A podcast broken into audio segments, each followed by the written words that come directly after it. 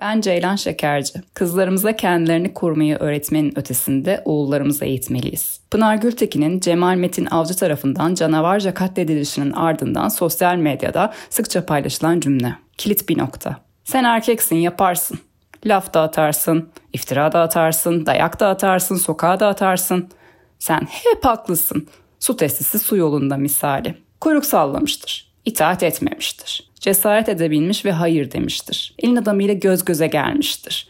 Sesini çıkarmıştır azıcık. Ben de varım demiştir. Benim de isteklerim, haklarım, özgürlüklerim var. Gecenin karanlığında dışarıdadır. Minibüse binmek zorundadır. Okumak için başka şehre gitmek ve tabii ki kendini korumak zorundadır. Fiziksel olarak erkeğin karşısında durması zordur kadının. Bir anlık öfke ile yapılan hiçbir vahşetin affı, anlayışı, hoşgörüsü olamaz.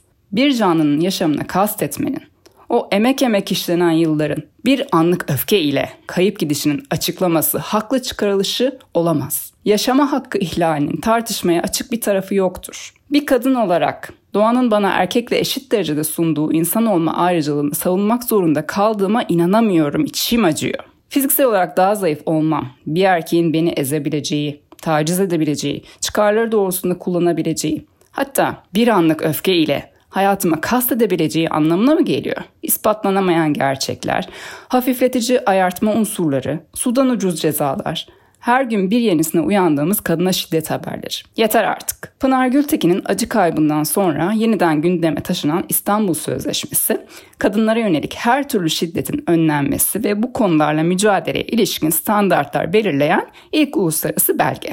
Toplumsal cinsiyet ayrımcılığına ve şiddete dayalı oluşu erkek egemen toplum olarak normalleştirilmeye çalışan çeşitli suçların önüne hukuki bir engel olarak getirilebilir. Türk adalet sistemine güvenimle, arkasında eşi ve çocuğu çocuğu olmak üzere iki masum insanın da hayatını karartan Cemal Metin Avcı'nın en ağır cezayı alacağından eminim. Böylesine planlanmış ve vahşice bir cinayetin hiçbir hafifletici unsuru yoktur. Kadın ve erkek birbirini tamamlar.